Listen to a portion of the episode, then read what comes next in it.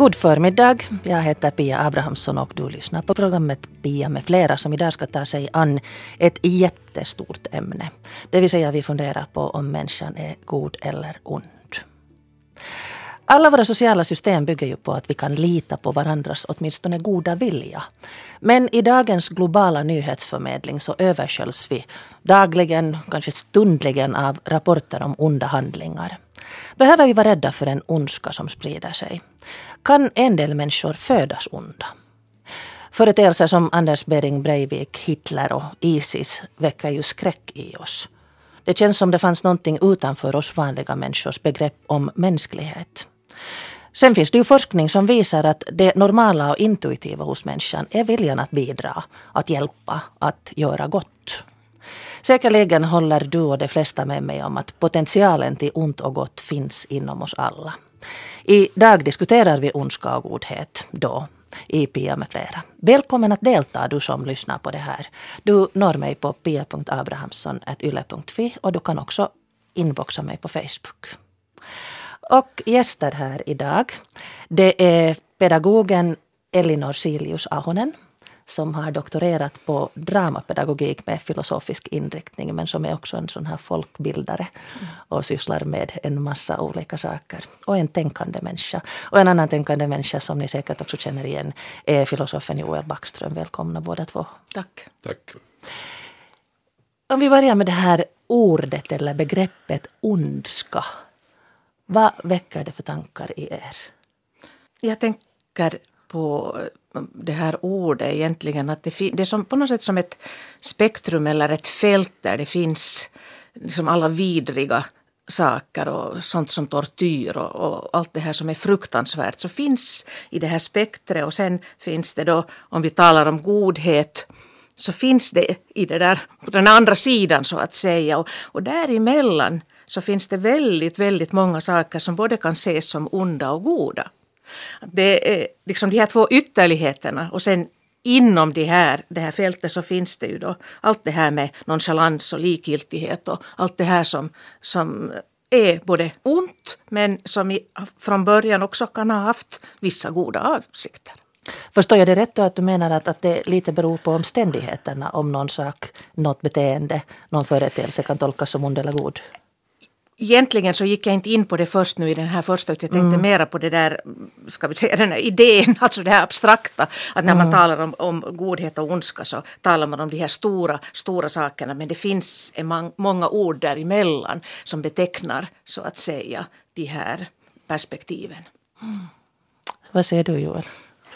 Ja, jag tycker att det, äh, ondska är på det sättet ett problematiskt ord, eller på många sätt, men men en sak som ofta händer är just att man, vi tenderar äh, att på något sätt projicera den här ondskan på något, någon annan och något annat ställe och så blir det vissa personer som de du mm. nämnde, Breivik eller Hitler, mm. som får liksom personifiera den här ondskan, någon sorts demonisk idé om ondska och så tänker vi att vi vanliga människor är inte alls sådana att det kan, sådant kan vi inte förstå. Det tror jag att det är en helt fel idé om det. Mm. Som säkert du, Elina, kanske lite ja. var inne på också. Att, äh, att om man då tar det där Hitler, vårt ärkeexempel på ondska så det där, jag menar, jag tror att den här Hanna Arendts idé om den banala ondskan är på det sättet bra, fast jag inte alls håller med om allt hon säger om det.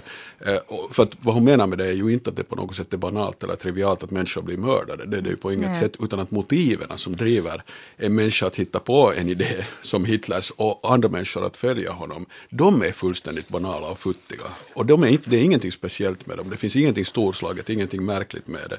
Utan jag menar, om man, det är bara att läsa Mein Kampf och se på hur Hitler liksom ett typexempel på en människa totalt uppfylld av så resentimentets bitterhet, avund och en känsla av att han är totalt misslyckad och nu ska han ge igen.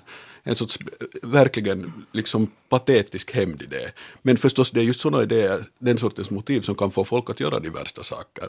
Eh, och sen när, du, när ett sådant system kommer igång, för det första kan du appellera till samma sorts känslor hos en hel nation, i det här fallet som hela Tyskland liksom kände sig som, som bekant efter första världskriget på något sätt, att de har blivit förödmjukade och felbehandlade och nu ska de ge igen.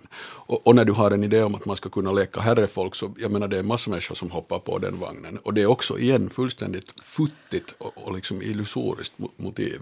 Eh, så det finns ingenting stort, ingenting demoniskt underligt med det. Och sen när du en gång har ett system som fungerar så kommer en massa liksom konformism och vilja att, eh, att eh, liksom klara sig i det där systemet kommer fram och då spelar det ingen roll vad det där systemet sysslar med, att ha det gasugnar eller gör det något annat. Så att på det sättet är ondska inte alls någonting som är liksom skilt från hur vi vanligen reagerar i vardagen, utan det är bara att du drar vissa tendenser som finns hela tiden, så kan man dra på, på sätt och vis hur långt som helst. Och jag menar, för det är ju uppenbart att det var inte så att tyskarna var, för, var först jättegoda och så blev de plötsligt onda mm. i tio år och sen blev de goda igen. Mm. Det är ju inte så mm. det händer. Um. Onekligen så drar man ju paralleller till dagens värld. Absolut. Och alla de populistiska strömningar som finns i ja. Europa och, och den tillspetsade situationen med asylsökande och flyktingar. Du refererar till Hanna Arendt. Um, hon uh, förklarar i ett radiosamtal Eh, vad hon menar med banalitet. Hon konstaterar då att det finns inget djup, det är inte demoniskt, på samma, just som du säger.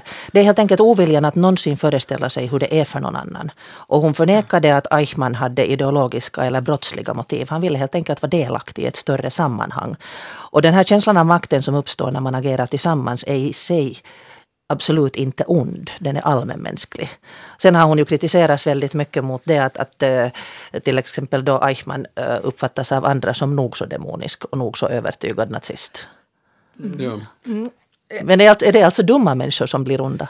Nej, men jag, tänk, jag tänker mig det här att den här uh, banala ondskan, att det som på något sätt känns uh, viktigt i det här uh, är just det att, att det är mycket, mycket mer skrämmande för att det är banalt. För att det finns hos alla människor, för att det finns en möjlighet för var och en så att säga att, att gå in i det här. Och det är det som är skrämmande, att har den liksom ett sånt demoniskt svart ansikte så är det kanske lättare också att undvika, att man faller inte i de fällorna. Men det som jag tycker så bra om i det här hos, hos Hanna Arendt är, det att när man talar om den här lydiga byråkraten och så vidare, att det finns faktiskt väldigt många onda gärningar som kommer till för att människor inte tar itu med saker, för att de undviker problem, för att de undviker konflikter och för att de inte vågar riktigt ta itu. Det finns så många, många exempel på att, att man Eh, undviker det negativa tills det har liksom vuxit sig så stort.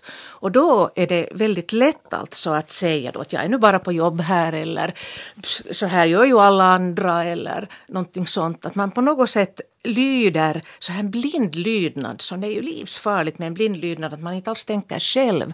Att man inte själv går in och tar det där ansvaret. Att vad är, det, vad är min uppgift i det här sammanhanget? Så på det sättet så känns just den formen som, eller det som hon, är, som hon tar upp eh, som speciellt angeläget idag. Ja, och kan man inte säga alltså att ondska är ju ansvarsflykt, det är vad ondska är. Att, att slänga sig liksom som ett passivt offer, det är till exempel, jag menar alla börjandes, de är Hitler, som betraktar sig själv som ett offer. Förstås mm. inte är det någon som gör ons, en ond handling och säger att jag bara bestämde mig för att göra det, utan man presenterar det ju alltid som att det var den andra som började. Men det, vad är det som händer efter att de har ätit av frukten i, eh, i Edens lustagård? Mm. Först pekar Adam på Eva och Eva pekar på ormen och den ska peka vidare om den ska ha ett finger att peka mm. med. Så det är ju alltid en sorts projektion av att mm. det var inte mitt fel utan det var någon annan liksom, mm. som började, jag har blivit felbehandlad. Mm. Det är det som är ondskans på något sätt form, alltså den självbedrägeriets form som alltid finns med i ondskan. Um, sen tänkte jag på det där med att vara en delaktig i något mm. större, att det är ju tycker jag är ett viktigt ställe där man sida där man ofta kanske tenderar att tänka sig att det är ju i sig något jättefint och bra att man vill vara med i något större, men sen tyvärr kan det ibland på något sätt gå illa med det. Men jag skulle säga att det är just det som är det där grundproblemet är att man vill vara med i något större. Och på något sätt, för det är en, en form av att slänga sig liksom ansvarslös. Så nu ska man, jag menar, man, och redan det att man känner på något sätt att ens eget liv är meningslöst, så här, bara lilla jag, vad är nu det? Och då måste jag vara med i en stor grupp och då blir saker plötsligt meningsfulla. Och det är ju, hela det är ju helt en illusion. Skulle jag säga. Där kommer ju symbolerna in. Uh, likadana jackor eller pippor ja. eller uniformer att, som markerar det här att man, man hör till. Mm. Och samtidigt som det finns den här faran så ser jag nog att det är en stor möjlighet i det att man känner sig delaktig i något större. För det finns också en risk i det att, se, att när människan ser sig själv som sitt eget mått så då har hon den här, på något sätt den här uppfattningen att det som jag kan förstå, det som är min horisont eller min referens på något sätt, att där slutar världen. Och då går jag inte in i någon annans mockasiner och, och jag tänker mig att, att på den här andra sidan då i det där spektret av, av onda och goda handlingar och ond vilja och god vilja och allt det här så, så tänker jag mig att det finns på den här mm, möjlighetssidan då det att, att faktiskt leva sig in i hur en annan människa känner sig och på något sätt känna igen det här med med sårbarheten i sig själv, bejaka den här svagheten man har och bejaka allt möjligt vad man, vad man bär på sig för att kunna på något sätt också öka sin förståelse för hur andra människor har det. Och, och Eh, det tror jag att har väldigt stor betydelse och därför så, så tänker jag på det här med som du sa här i början, här Pia, att, att människan har ett behov att bidra. Och det är nog många gånger anledningen det är att man vill bidra till något gott och det är ju för fruktansvärt att det då inte ska finnas goda alternativ. Att gå in i att nu bidrar jag med det här som faktiskt leder till något gott.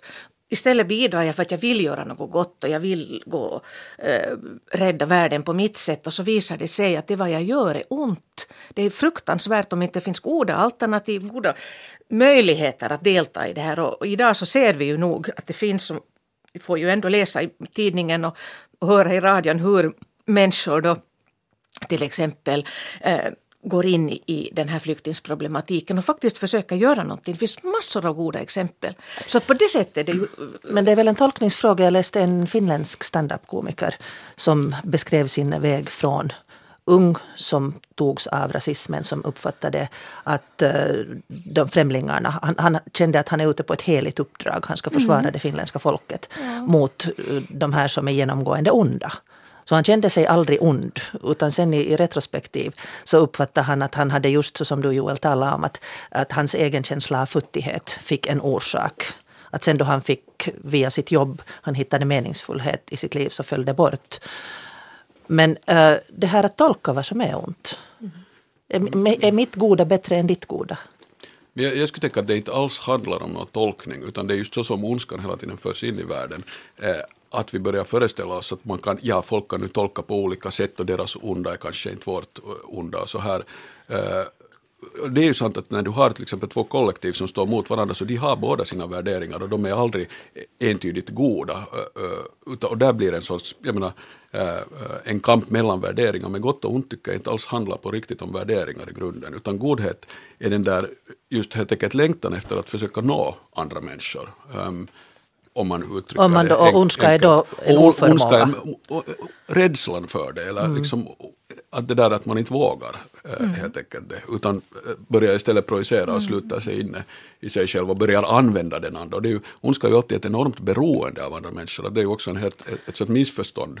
Ett, som man ofta en har, paradox. Ja, eh, men man har ofta det missförståndet tror jag att man tänker att ondska är liksom på något sätt, det är någon ensam stark människa som sen går och liksom behandlar andra dåligt och så är det ju inte alls utan just mm. om man tänker på avund till exempel för att nu ta ett, ett av de viktigaste drivkrafterna för ondska, ondska eller formen av ondska så är det ju uppenbart att den som avundas helt och hållet lever genom den andra eller genom sin mm. fantasi om den andra och att den skulle vilja bli som den andra.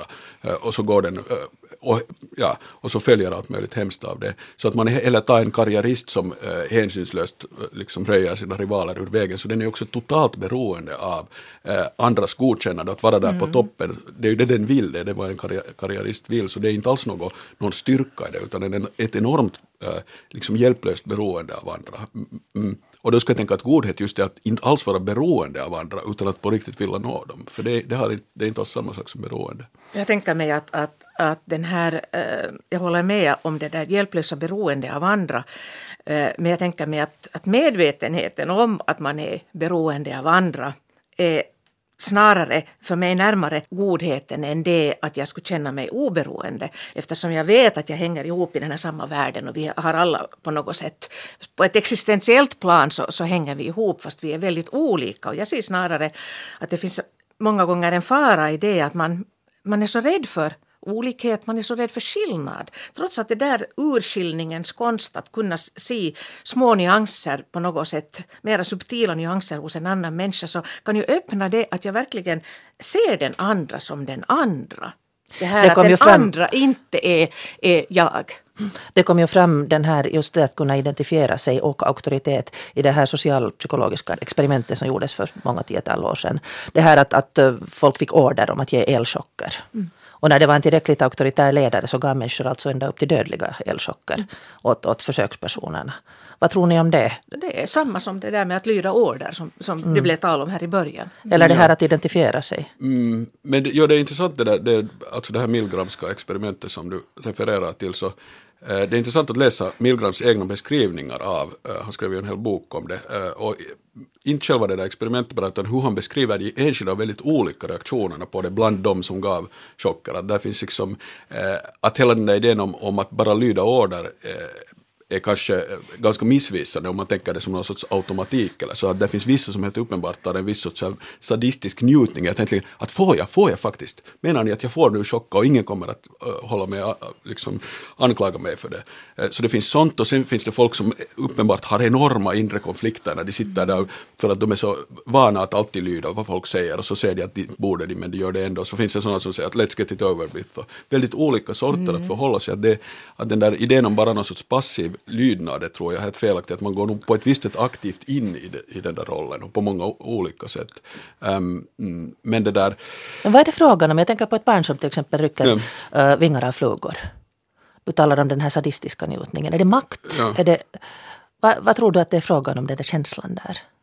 Men nu är det ju en, jag menar det tycker jag för det första igen uppenbart att du skulle aldrig, ingen, eh, det där att rycka, rycka uh, vingar av flugor, så det är ju förstås det är en enorm identifikation i det, eller hur? Att det, ju, att det skulle inte finnas någon poäng med att äh, misshandla eller tortera någon annan, och en fluga är ju då bara en representant så att säga för en människa äh, där.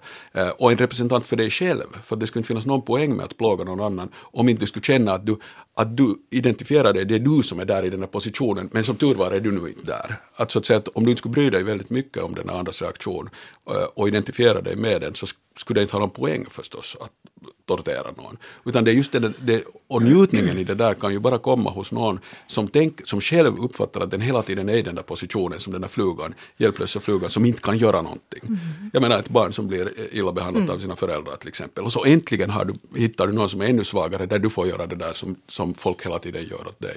Så det är på det sättet nog att låta det, äh, låta det onda liksom gå vidare. Jag hörde ett Ähm, finskt uttryck, så att missaan se koira, jota mä saan potki. Ja, exakt. Att var finns Ja. den där hunden som jag får Ja. sparka, som man säger i en familjesituation där, där och, då igen, och, och där är det viktigt att det å andra sidan, det, finns inte, det kan hända att ingen så att säga, utifrån riktigt skulle kunna säga att det där barnet nu har blivit hemskt illa behandlat. För det också förstås handlar om en fantasi hur du själv liksom tar, eh, hur du uppfattar att blir du illa behandlad eller inte. Att om du är väldigt upptagen av att eh, liksom få bekräftelse, bekräftelse till exempel, så kommer minsta lilla gång när du inte står precis i centrum så kommer du att uppfatta det som en gruvlig orättvisa. Och det är ju många människor som säger det här att, att jag bara lyder order som, som eh, du har helt rätt i det att det är en förenkling av att det enbart skulle så att säga ligga bakom det att jag bara lyder order. Det är bara det att det är något som man brukar säga för att försvara sig för att liksom det är något som finns i kulturen att vi, har, vi ska då göra som någon, någon auktoritet säger. Men, men jag tänker eh, att det är självfallet så här med det här lilla barnet som, som då eh, upplever att det är i underläge och därför kommer att kunna, kunna liksom låta det onda sprida sig ofta av verkligt goda skäl. Jag tror att det är så gott som alltid av verkligt goda skäl att det har blivit illa behandlat. Och så finns det samtidigt då hos det här lilla barnet så finns det den här fröet till empati redan från väldigt liten. Och där är det ju många människor som inte, eh, många vuxna människor som inte ser det här eh, ett litet barn, kanske bara ett och ett halvt år, som ser att Pelle faller, så pekar på sina knän eller känner på sina knän och säger då att Pippi. Och så står det en vuxen bredvid och säger att inte det är ju du som har fallit. Istället för att förstå att det här är första identifikationen, första inlevelsen i det som jag sen som vuxen också kan alltså välja handling och välja hur jag empatiskt beaktar. Men det finns det här fröet till empati från väldigt, väldigt små barn som börjar gråta när någon börjar gråta och så här. Och det gör ju det att, att den här möjligheten också att agera eh, på ett gott sätt så kräver det där att man tänker efter. Att man inte har den där liksom passiva inställningen som vi talar om. Att man faktiskt kan välja. Vi diskuterar alltså ondska och godhet här i Pia med flera idag tillsammans med Joel Backström och Elinor Siljus Ahonen. Och eh, vi ska fortsätta med det här men här kom en, ett inlägg, eh, mycket intressant debatt och eh, hon tolkar, hon funderar så här, Eva. Om vi utgår från att alla mänskliga behov är positiva, till exempel dela, bidra, älska och bli älskad, är allt det negativa det som förstör ett beteende som är uttryck för behov som inte är tillgodosedda tänker alltså Eva. Nu eh, ska vi, jag träffade Elisabeth Rehn nämligen här i veckan. En människa som verkligen har sett väldigt mycket ondska, resultatet av onda handlingar. Och eh, vi träffades faktiskt i en trappuppgång i centrum av Helsingfors så att det ekar lite då vi talar. Men jag frågade henne att hur hanterar hon den ondskan som hon ser? Det har jag nu fått lära mig att eh, om man tar allting in i sig och börjar att bära på en fruktansvärt djup börda och känner på något sätt ett ansvar för att man inte kan göra mer än vad man kan göra. Så visst känns det ju sådär dåligt samvete. Men den där bördan kan man inte ta åt sig för då, då är man totalt oduglig. Då duger man inte för de uppgifter man har om man, om man faller sönder, om man, om man måste gråta för allting, om man grubblar. Så att på något sätt har jag nog fått en sån där eh, någon slags skyddsmekanism. Kanske delvis på grund av att jag har ganska stark självironi och, och en sån här humor som ibland kanske känns väldigt olämplig i olika situationer. Men det lärde jag mig till exempel med mitt team i, i Bosnien.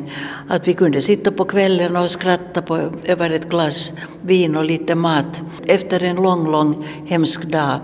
Och sen har jag också lärt mig att aldrig gå omkring och vara rädd. Rädd för vad som kan hända. Det är också en sån här skyddsmekanism.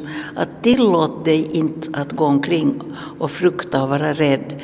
Det tror jag gäller väldigt mycket just nu i mitt eget kära Finland. Att vi håller på att hetsa upp varandra till rädsla. Mm. Ondska. Tror du att en människa föds som god eller finns det människor som föds som onda? Jag har ju blivit tvungen att spekulera och fundera väldigt mycket på det här. Eh, på de olika platser där jag har varit med eh, förfärliga konflikter. Men jag har nog funderat på det här att alldeles förtjusande familjefäder eh, som borde ha allting bra, hur de plötsligt kan förvandlas till bestar. Just den här omåttliga ondskan, så den kan inte liksom finnas som en naturlig sak i människan, utan det finns både ont och gott i alla människor. Att, um, många kunde, sådana som nu sitter av sina domar för, för uh, folkmord, så uh, de var, kunde vara alldeles förtjusande, måna nu tänker jag på just på Balkan, om min välfärd och hur synd det är om mig som är borta från min familj. De vet att jag har en stor familj och, och det här eh, men att tack för att jag kommer då och hjälper dem. Att liksom en sån här omsorg samtidigt som man då har gett order eller själv gjort alldeles förfärliga saker. Och sen det här förstås också de här kasterna i människor. Jag tänker då på eh, Serbiens forna president Milosevic. Mina träffar med honom så de kastar från en ytterlighet till en annan. Eh, I första träffen försökte han fullkomligt förinta mig så att jag skulle förstå att jag duger ingenting till och det är onödigt att jag kommer och tjafsar om några mänskliga rättigheter. Följande träff, oh dear Mrs Rehn, och jag är så viktig för dem. Så att eh, jag har talat mycket med psykologer om det här, eh, yrkesmänniskor, och de säger att det är nog det här att det så jättesnabbt kan det försvinna, det här eh, goda i en, med en ond ledning, stark ledning och masspsykos så att man får en uppfattning att det där som man nu slåss mot, vänder sig mot, skändar, så de har inget värde. Att det här är min rättighet. Så att eh, det gör ju en väldigt sorgsen att, eh, att då tydligen vem som helst kan bli ond. Tror du att eh, det finns så att säga medveten ondska? Nu tänker jag på alldeles små barn till exempel som rycker vingar från flugor eller pinar djur på alla upptänkliga sätt. Vad är det, för, vad är det frågan om? Att någon skulle födas eh, ond eller god. För nu vet vi ju alla att vi träffar en massa goda människor, har mycket goda vänner och, och bekanta. Och sen kan de vara så djävulskt elaka mitt i allting. Såra, vara onda. Att hur är det här, hur är det här möjligt? Så att nu bekräftar det ju det här att det finns av båda sorterna i oss. Jag kan bli alldeles för jävligt ilsken, arg när jag tycker att någonting är, inte behagar mig. Hur är det när du möter människor? Du ser en människa i ögonen som du vet att har gjort ofattbara saker, har torterat människor. Hur klarar du av att möta en sån människa? Här kanske det kommer fram någon slags yrkes, yrkeskunskap i alla fall. Att under många år har det varit liksom mitt yrke att möta onda. Men kanske den svåraste träffen var i östra Kongo, Demokratiska republiken Kongo, där så hemskt mycket krig fortfarande pågår en massa ondska. Och förstås eh, flyktingarna från Rwanda kom till östra Kongo. Där var också onda människor med. Lite vad vi upplever nu i, i Finland att, att vi vill öppna vårt hjärta för de asylsökande men där finns också med sådana som har kommit i kanske onda avsikter, åtminstone inte, inte i behov av skydd. Så att det finns alltid bland också flyktingarna finns någonting, element som inte hör hemma i det här. Och det är det som finns fortfarande till och med kvar där i östra Kongo, dessa forna Rwanda-grupper. Och då när jag um, gjorde en rapport för FN om kvinnor, fred och säkerhet och reste omkring för det nu, um, det är 12 år sedan det där skedde, men då träffade jag eh, Mai Mai-ledaren, det var en av grupperna. Han var elegant, kritstrecksrandig dräkt, fina lackskor, en verkligt vänlig mot mig. Och då visste jag att han hade gett föregående dag order, hans trupper hade först eh, våldtagit och sen begravt levande ett dussin kvinnor. Och att möta honom då, så eh, gudskelov hade jag en finsk eh, eh, säkerhetsman med mig på mina vildaste resor. Vi är mycket goda vänner fortfarande. Eh, och med honom kan jag faktiskt tala om erfarenheter genom att han har varit med om det här. Och det var nog så att tack vare att han höll mig på något sätt i styr så flög jag inte på den där karln, ströp honom eller någonting annat. Vilket jag har nog haft en känsla några gånger när det har varit riktigt svårt. Det är liksom ett begär att själv nu visa våld mot den här människan. Så det är nog något så djuriskt också som finns i oss alla. Att eh, den där har gjort så ont att jag måste liksom visa hur, hur jag avskyr honom. Eller kanske henne. Så att eh, det var nog en, en svår, det var nog otroligt svårt. Just som att han var så elegant och så vänlig och så förekommande alltid detta Dear Mrs Rehn. Och, och så, så eh, det är en svår värld vi lever i.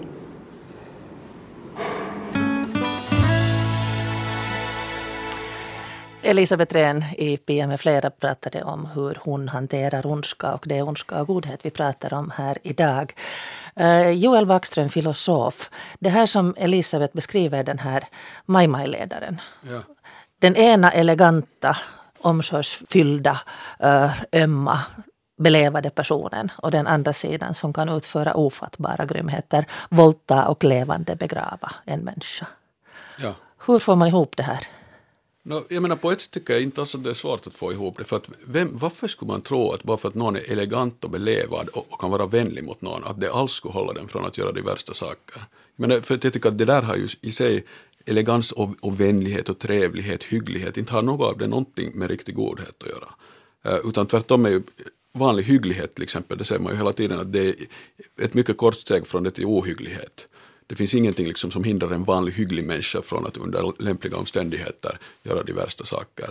Att, och också det där som hon, Elisabeth talade tidigare om, eh, att ju, alltså det här Milosevic var ju det där andra exemplet på någon som ibland var så ju, eh, liksom vänlig och omtänksam och allt det här. Det kan du, problemet med det är ju hela tiden att när du har omtanke och du begränsar det till vissa människor, Eh, du liksom sätter din, så att säga, som, nu finns det på ett visst sätt finns det någonting av genuin godhet i det, att man faktiskt är omtänksam, men när man är, är det mot bara vissa eh, så då är det liksom just, ger det så att säga en sorts berättigande för en sen att bete sig hemskt mot andra människor. Och det är den här formen som det hela tiden har, att man är på riktigt, men ta i alla sådana här konflikter, Israel, Palestina eller vad som helst, så finns det liksom ena sidan som med genuint patos berättar om hur hemskt de där palestinierna blivit behandlade av israelerna, eller tvärtom. Och, man, och, och verkligen har en, en, stor medkänsla för offren, men bara på ena sidan. Och på den andra sidan så vill man inte veta av eh, den där samma reaktionen alls. Så jag tror att ondskan hela tiden har den där formen att man så att säga eh, eh, begränsar, sätter sin godhet bara på ett ställe och så har man tagit hand om det där för att sen desto bättre uh, åt andra hållet kunna bete sig helt omänskligt. Vi mot dem? Ja, ja för att det inte finns det någon som är enbart ond, det finns liksom mm. ingenting sånt. Utan tvärtom kan man säga tycka att ond, ond, ondskan är bästa beviset på att människan är god. Så att säga att hela den passion och allt det där som finns i ondskan så skulle vara omöjligt om vi inte skulle bry oss om varandra liksom hela tiden. Och då men det där att just begränsa det till vissa, det är det som är problemet. Um, Elinor Silju Sahonen, du är pedagog. Och du pratade här tidigare om att redan eh, ett och ett halvt årigt barn kan uttrycka empati. Elisabeth Rehn talar här om att, att vi väljer eh, inom oss. Vi väljer vilken varg vi matar för att citera en känd eh, indiansaga, jag vet inte hur sann det är, mm. när farfar berättade för sonen om att det finns två vargar inom mig. Den ena är ond och grym och elak och den andra är god. Och de strider sinsemellan och pojken frågade att vilken dera vinner och farfar svarade den du matar. Mm. Ja. Men kan vi, kan vi alla välja? Jag menar vi har olika uppväxtmöjligheter. Är det liksom ändå ett fritt val? Vi kan alla välja, men det är absolut inte ett fritt val.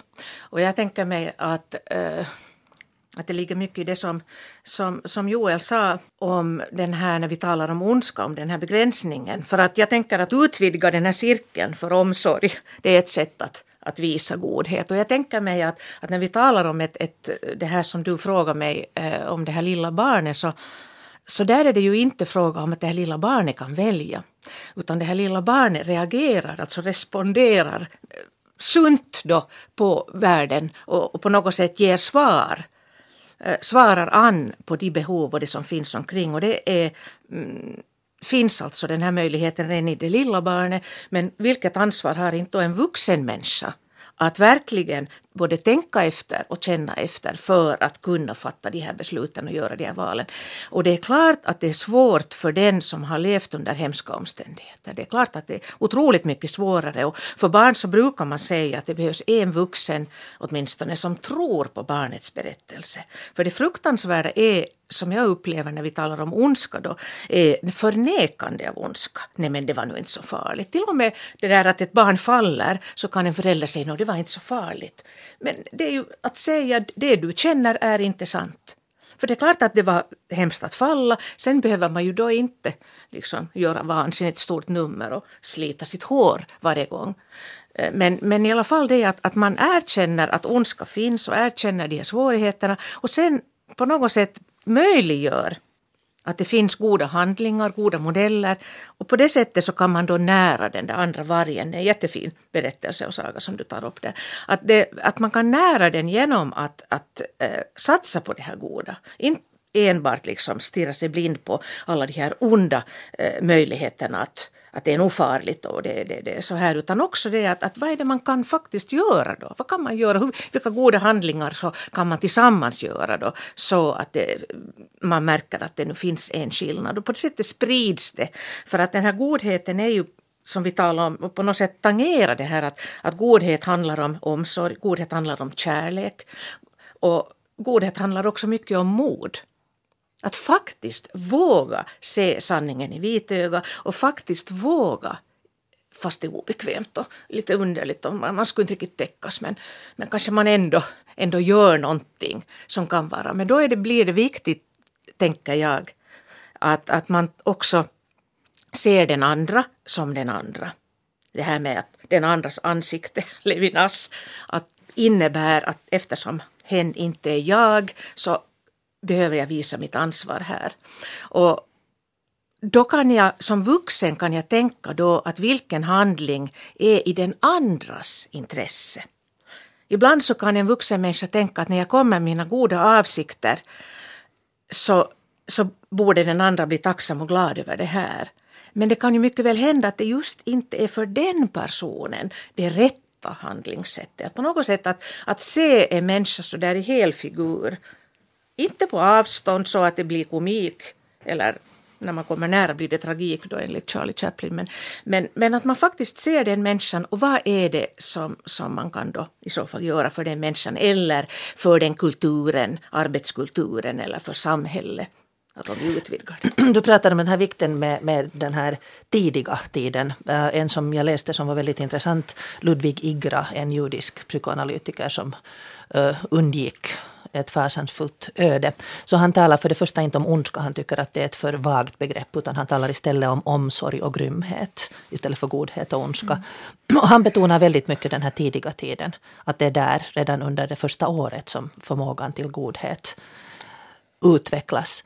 Men uh, vad säger ni, alltså den här människosynen, uh, redan i Bibeln talar vi då om arvssynden. Redan det nyfödda barnet behöver döpas för att räddas från ondskan, så att säga. Från ondskan i den och ondskan runt den. Eller då farbror Freud som utgick från att om vi inte har ett kontrollerande överjag så släpps besten loss och vi springer runt och, och våldtar mammor och dödar pappor och vad annat roligt vi håller på med. Lever det kvar ändå att vi har den här uppfattningen om att människan på något sätt ändå är ond i början? Eh, ja, jag menar säkert finns det, eller det är ju klart att det finns mycket av det och egentligen kan man väl kanske säga att överlag att det är inte bara nu vår kristna kultur äh, som har den idén utan kanske kulturer överlag på något sätt har en idé om att, äh, att enskilda människor är alltid ett problem. Liksom. Att folk, man måste hålla folk på mattan på ett eller annat sätt att annars, annars, annars blir det bara kaos och allt går under.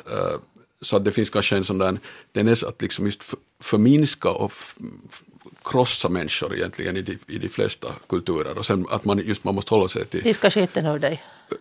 Ja, ja, jag tänker att, att liksom det där att våga tro på äh, att det finns någonting sånt som ett liksom möte mellan människor som inte förmedlat av en kultur eller att man, där man inte, det inte alls handlar om att hålla sig till några regler eller något sånt. Så det är kanske det som är hela tiden svårt för Eh, Eh, för oss eh, människor.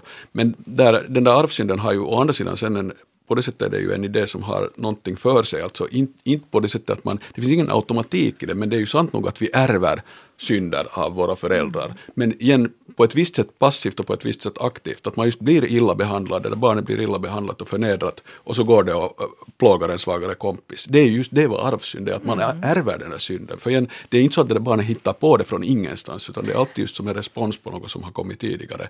Eh, men å andra sidan är barnet förstås nog helt ren som barn ansvarigt för det eh, och vuxna uppenbarligen att inte det är ju så att jag kan på riktigt säga att ja men när jag blev så illa behandlad så det är därför jag nu plågar, plågar mm. livet ur, ur, min fru. Liksom. Uh, att det är helt jag som gör det, det finns ingenting som tvingar mig till det på riktigt. Men jag uppfattar det som, det, det, ondskan består i att man ärver den så att säga, att man mm. själv tar, tar det där arvet.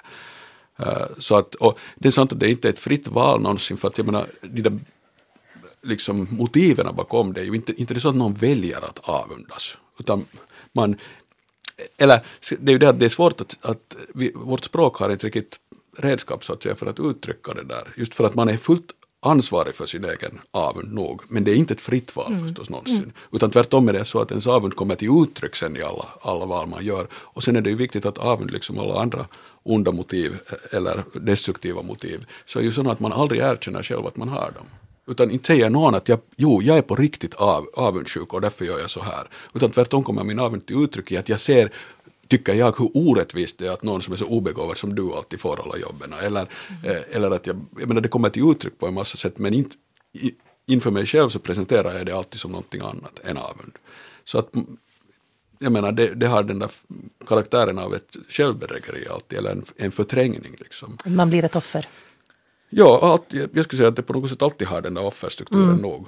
Att man just man, man tänker att man ger igen för något, något som har, någon oförrätt som har skett en. Och, och, man har på, på ett sätt har man ju rätt att oförrätter har skett oss alla hela tiden. Mm. Och sen är bara just frågan att tänker du fortsätta det, liksom mm. ge det vidare mm. det där onda, eller tänker du förvandla det till någonting mm. gott? Någonstans läste jag en väldigt klok tanke om att man klarar sig framåt i livet, man kommer bort från offermentaliteten när man godtar att livet inte tänker kompensera dig för dina lidanden det, det kommer inte att ske någon upprättelse. Det är ju hela den här kompensationsidén just som är problemet. Mm. Uh, och som hela vår vardagsmoral igen bygger på ett sätt på en, den där vanliga hyggligheten. Det är därför den kan bli så ohygglig direkt. För att där tänker man hela tiden att nu ska man ju fan bli kompenserad. Att här har jag varit hygglig och så blir jag behandlad så här. Mm. Uh, och, och, jag tänker minsann inte först vara hygglig om inte den andra först är hygglig mot mig.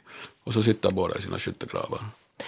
Uh, ny forskning hävdar då att vi är goda att redan ett tre månaders barn mm. kan välja det goda. Kan, de har gjort experiment med leksaker och en del leksaker uppför sig dåligt och andra uppför sig bra. Det vill säga bidrar till den andra så väljer barnet den leksaken som hade en sån här positiv konnotation.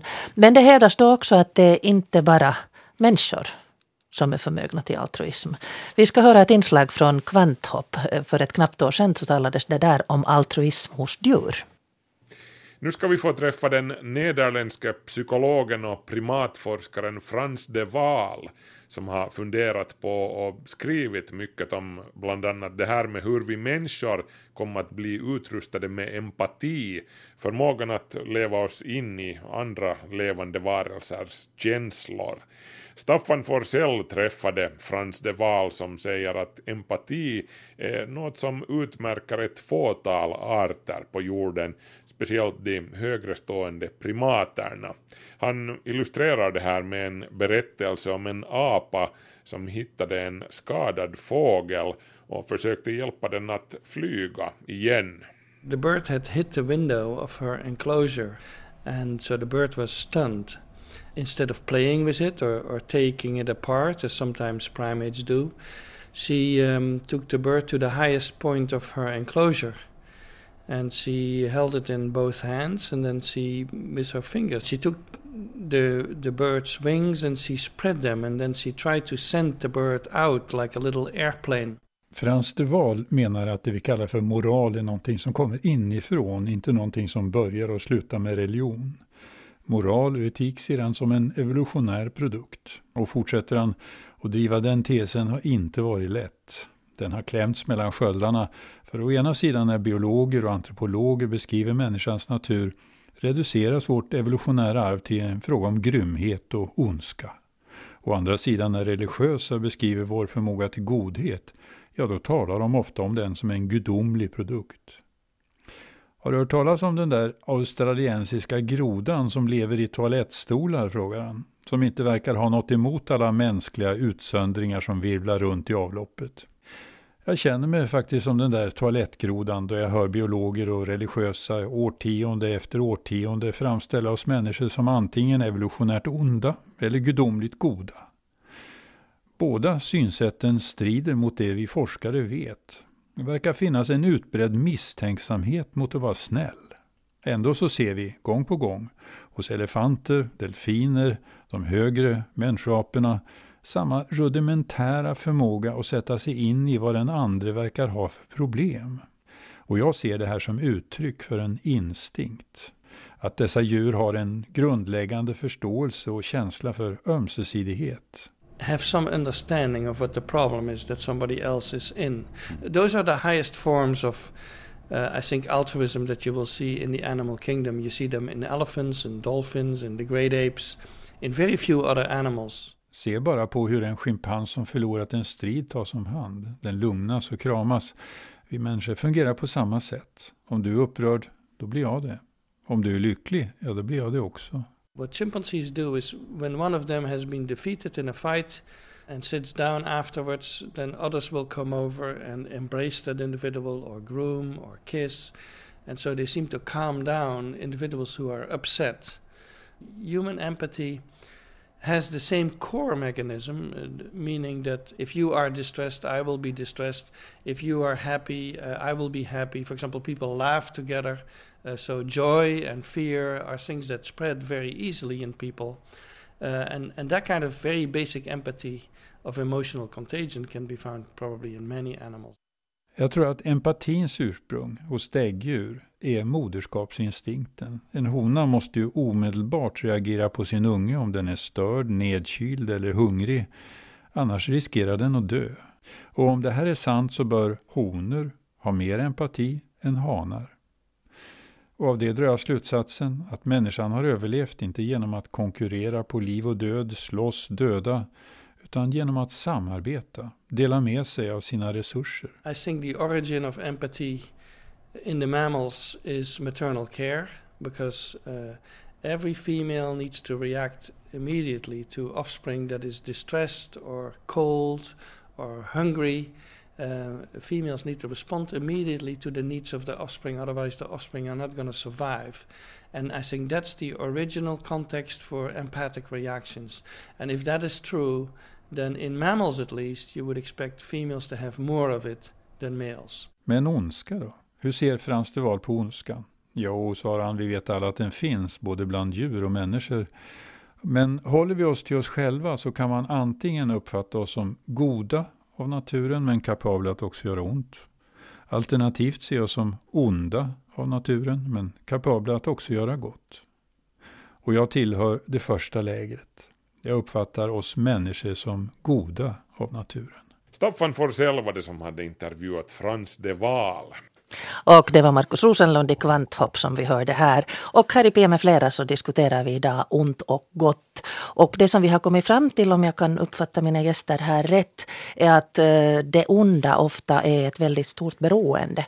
Vi är beroende av andras godkännande, vi är beroende av andras smärta för att få känna vår egen styrka, för att på ett sätt delegera våra egna uh, destruktiva känslor till en annan grupp och se dem som skyldiga till det. Och eh, Dessutom så pratade vi då om här tidigare tillsammans med filosofen Joel Backström och pedagogen eh, Elinor Silius Ahonen här om att utsträcka sin cirkel av omsorg. Och det tycker jag kom fram här ganska mycket när det berättade om den här um, apan och fågeln. Så apans sympati och empati var inte enbart begränsat till andra apor utan till en fågel. Vad tänker ni om det här att vidga sina, sina omsorgscirklar? Jag tänker så här att, att som vi på något sätt i början också konstaterade, att det är inte fråga om antingen eller, god eller ond. Att det blir på något sätt problematiskt och speciellt när människan liksom eh, djuren då att det här relationella varelser och att man liksom tänker så lätt att människan är så där avskild trots att det liksom hela tiden är i relation till någonting och i relation till andra människor. Att det där interaktiva är det som är grunden liksom till mänsklig utveckling om man säger så. Det betyder ju det att, att det finns en ömsesidighet i som, som ger också möjligheter till att eh, nära den här empatin.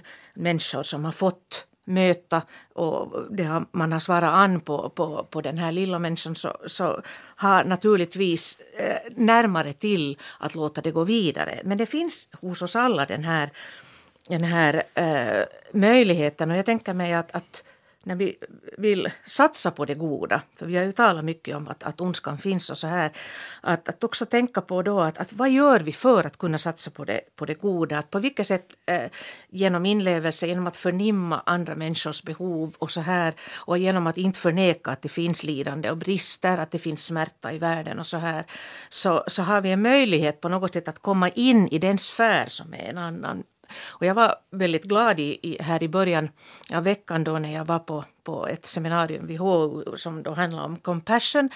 När de också nämnde det som har varit viktigt för mig, det här att hur man till exempel genom fiktion når en djup dimension där man faktiskt då när de tittar på hjärnnivå och så här ser att det är lättare att förstå andras perspektiv och lättare att förstå andra människors behov. Och det betyder ju inte liksom någon förenkling här heller, det att, jo, att man spelar och sjunger och så går man glad ut. Att det är ju inte på det här sättet, utan man når djupare dimensioner som också då möjliggör att man kan se andra människor, verkligen se dem.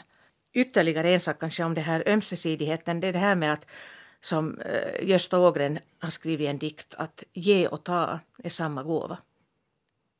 Mm, det är sant. Väl mm. sagt det där. Um, jag tänkte på det där att utvidga den här omsorgscirkeln, om, cirkeln, om man vill kalla det så, så skulle man inte kunna vända på det och andra sidan säga att, att poängen är att sluta inskränka på den. För att på ett visst sätt så är den från början så vid den kan vara. Att vi bryr oss om de facto alla mm. människor och alla levande varelser. Det finns ingen som inte liksom känner någonting uh, mm. när den när den ser ett djur lida till exempel. Så det är, inte, eh, det är inte där att man måste liksom komma till något nytt ställe utan försöka komma, sluta göra de där inskränkningarna, sluta låtsas att saker, människor och djur inte angår en. Um, det där, um, sen tänkte jag på, på det där med samarbete och, och, och um, det här att man liksom som det val talar, om att man just reagerar på någon är ledsen så blir man ledsen och så här. Så det är ju sant och det är viktigt på det sättet att det, och det visar just på vilket sätt vi är öppna för varandra hela tiden men sen är det också problematiskt hela tiden för att det är just det där att an, någon annan är nedstämd så blir man också nedstämd och så är alla nedstämda där. Eh, eller någon säger elakt åt mig och så vill jag säga elakt tillbaka. Att där, det finns ju en viss sorts liksom, passivitet också i det där att bara låta sig påverkas och så att säga bara spegla den andras mm. Äh, äh, sinnesstämningar och så vidare. Där är väl just det där, det är väl det som är hela poängen med, med Jesu budskap, att vända andra kinden till att det är i viss mening att göra något helt onaturligt. Mm. Att inte varken slå tillbaka eh, eller att ducka och liksom gömma sig för att inte bli slagen mera, utan att mm. säga att det här spelet tänker jag inte gå med på. Ja. Jag inte, det, så att på det sättet mm. finns det en sorts just onaturlig aktivitet som krävs om, om någonting sånt som riktig godhet ska, ska kunna finnas. Dalai Lama skriver så här att vår egen framtid hänger i mycket hög grad ihop med andras. Därför är det här med att hjälpa andra eller ta hänsyn till andras rättigheter eller behov inte bara en ansvarsfråga utan innefattar också vår egen lycka. Är det en förtäckt själviskhet att vara god? Genom att eh, se till dig så, så kan jag lita på att du ser till mig. Om jag tänker på det som du Joel just sa så, så det har så stor betydelse när vi är vuxna att vi eh, kommer ifrån att enbart spegla det som är helt riktigt att ett barn gör, speglar det här glädjen och sorgen och så här. Men att sen då kunna i det där inte bli det där passiva, att jaha då är vi nedstämda och då blev det här tråkigt, utan istället då liksom ta itu med den reaktion som du, du just nämnde, att vi kan faktiskt välja i den situationen en annan attityd, att jag tror att det har stor betydelse. Är det jobbigt att vara god? Jag läste någonstans om, om det där att godhet är inget förlata. No, jag menar det är väl förstås sant att det till exempel godhet är ju inte alls samma som att bara vara snäll i någon sån där eh, vanlig vardaglig bemärkelse utan tittar du på Jesus så har man och hur gick det för honom? Han blev uppspickad på korset för att mm. ingen jävel stod ut med honom. Mm. Uh, för att folk blir så rädda förstås. In, mm. Just för att det är tungt på ett visst sätt men sen förstås ur, ett, ur godhetens eget perspektiv så finns det ju ingenting tungt med att vara god. Utan det är ju den här ondskan som är tung, tung och destruktiv. Uh, och man, och det, jag menar, det är ju sant att man blir inte lycklig av att, av att göra andra illa eller av att vara karriärist och vara hänsynslös.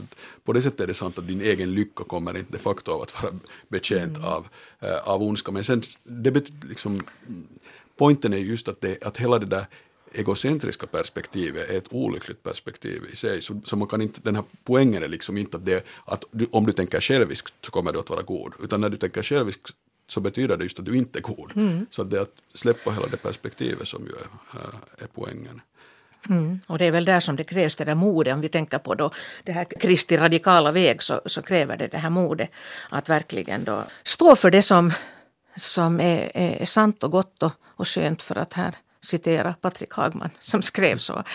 Och en helt annan dimension i det här är väl det att, att när man skrattar, alltså humor, att man skrattar så, så, så gör man nog faktiskt inget illa heller just då. Att det är någonting i det här som vi kan göra tillsammans som, jag menar på en, på en, på en lätt nivå som också är möjlig i vår godhet så att säga. Att, att, att känna det här att, man, att ett skratt som sprider sig. Men det betyder inte att det är bara på den nivån som vi naturligtvis ska fungera när vi talar om de här allvarliga sakerna utan, utan också den här Men är godhet mer än goda handlingar? Ja det är ju klart, godhet är ju på något sätt en, äh, helt enkelt att öppna sitt hjärta för en annan. Och då kommer goda handlingar kommer ut av det som, ja. som den naturliga frukten av det så att säga. Men det är inte de handlingarna i sig. Du kan ju ha en människa som gör enbart goda handlingar hela livet och är totalt rutten. Mm. Det är ju helt möjligt.